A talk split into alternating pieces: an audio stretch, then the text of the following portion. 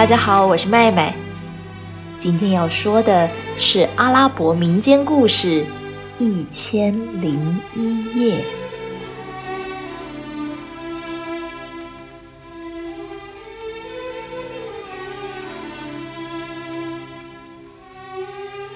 从前，从前，在遥远的国度，有位残忍的暴君沙里亚。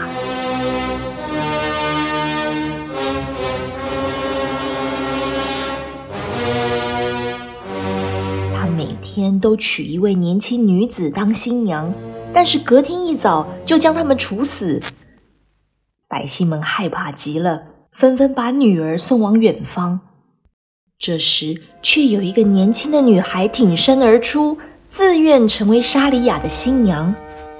她的名字就是雪赫拉沙德。雪赫拉沙德想了个聪明的办法。他请求国王听他说故事，莎莉亚同意了。雪赫拉沙德温柔的嗓音娓娓道来：“尊敬的国王陛下，我接下来要说的是航海家辛巴达的故事。他曾经七次航海旅行，每一次冒险都惊心动魄，令人难以想象。”辛巴达第一次航行是和几个商人结伴出发，途中经过许多岛屿，他们和岛上的人做生意。海上生活对辛巴达来说既新鲜又有趣。这天，他们路过一个小岛，景色优美，船长便下令靠岸休息。船员们纷纷跳下船，到岛上四处逛逛。有些人架起锅子准备生火煮饭。正当大家心情放松、吃喝玩乐的时候，船长忽然高声大喊：“你们快回船上来！这不是什么岛，而是漂在海上的一条大鱼。他在这里待太久了，身上堆满沙土。你们在他身上生火煮饭，热气已经把他惊醒了。他一往海里游，你们全都会没命的。快把东西扔了，上船来吧！”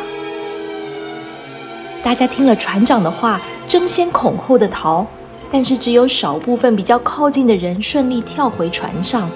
辛巴达和许多其他的船员都随着那个岛渐渐沉入海中。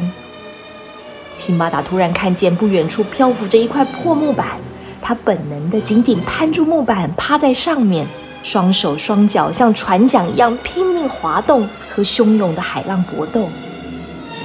他想努力划到船边。但是距离却越来越远，辛巴达绝望的想：这下糟了，必死无疑呀！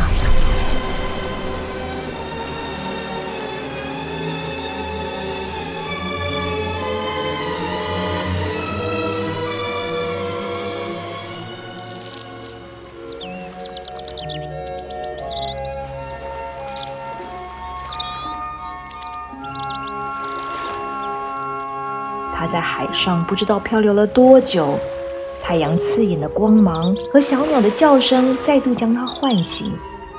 原来风浪将他冲到一个荒岛上，辛巴达靠着岛上清澈的泉水解渴，摘采野果当食物，逐渐恢复体力。他爬上一棵大树，仔细观察，发现岛上有个巨大的白色圆形屋顶。辛巴达立刻燃起一丝希望，朝屋顶方向前进。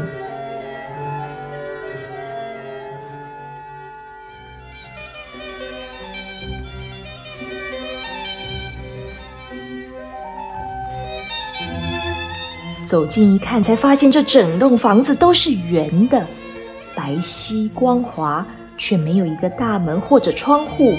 忽然间，四周一片漆黑，一个震耳欲聋的叫声让辛巴达赶紧捂住耳朵。抬头一看，天空中竟然有只身形巨大、嘴巴大的可以吞掉一整只大象的霸王神鹰。它展开的翅膀把太阳光全给遮住了，而那个辛巴达以为是房子的东西，原来是大老鹰的蛋。只见霸王神鹰缩起翅膀缓缓降落，气定神闲地坐在蛋上，孵起蛋来了。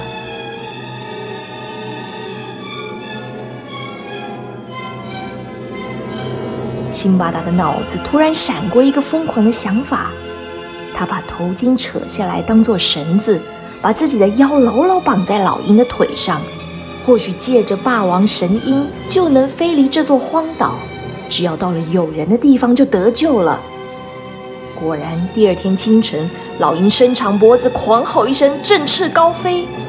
辛巴达立刻冲上云霄，速度快得吓人，风大的连眼睛也睁不开。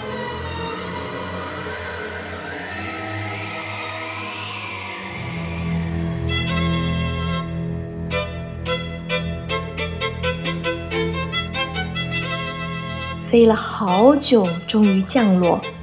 辛巴达小心翼翼地解开头巾，虽然顺利离开荒岛，却不知道自己现在又到了什么地方。他打起精神向前走，地上有许多闪闪发亮的石头，红的、绿的、蓝的、紫的，很漂亮，像是非常珍贵的宝石。他沿路搜集，把口袋和头巾都塞得满满的。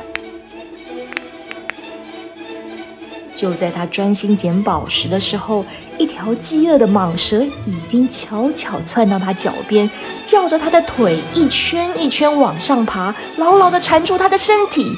辛巴达忍不住大叫，引来了霸王神鹰的注意。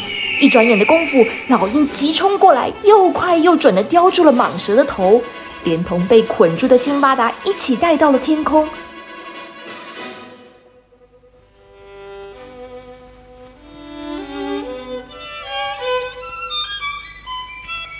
飞了好远，蟒蛇才完全失去力气，渐渐松开。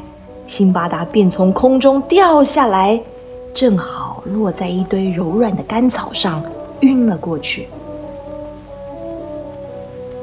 辛巴达被路过的人摇醒：“哎，醒醒啊！你是谁？怎么一个人躺在这里？”辛巴达睁开眼睛，迷迷糊糊地说。我航海做生意，但是遭遇意外，糊里糊涂就来到这个荒山野岭了。好心的路人给辛巴达水和干粮，并且亲切地和他交谈。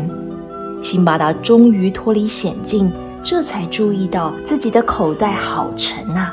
伸手一摸，一颗颗耀眼灿烂的宝石就在他的手中。他把一部分宝石送给了这个救自己一命的路人，然后开始旅行。沿途用宝石换了许多货物，又用货物赚取了更多的钱。最后辗转回到家乡，过着舒服的日子。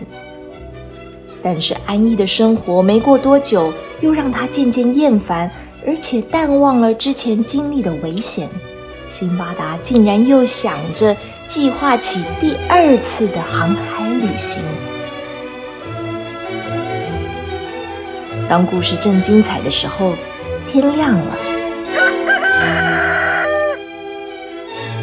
国王沙利亚听得意犹未尽，雪赫拉沙德大胆的提议说：“尊敬的国王陛下，如果您能开恩让我活下去，今天晚上的故事将会更有趣。”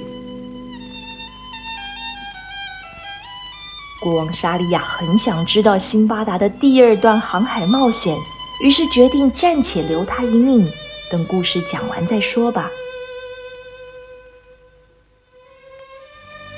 就这样，雪赫拉沙德每天每天给国王讲故事，一个比一个更精彩，一共讲了一千零一个夜晚，终于感动了国王，决定再也不杀任何人。这些故事后来被记录下来，便有了这本《一千零一夜》。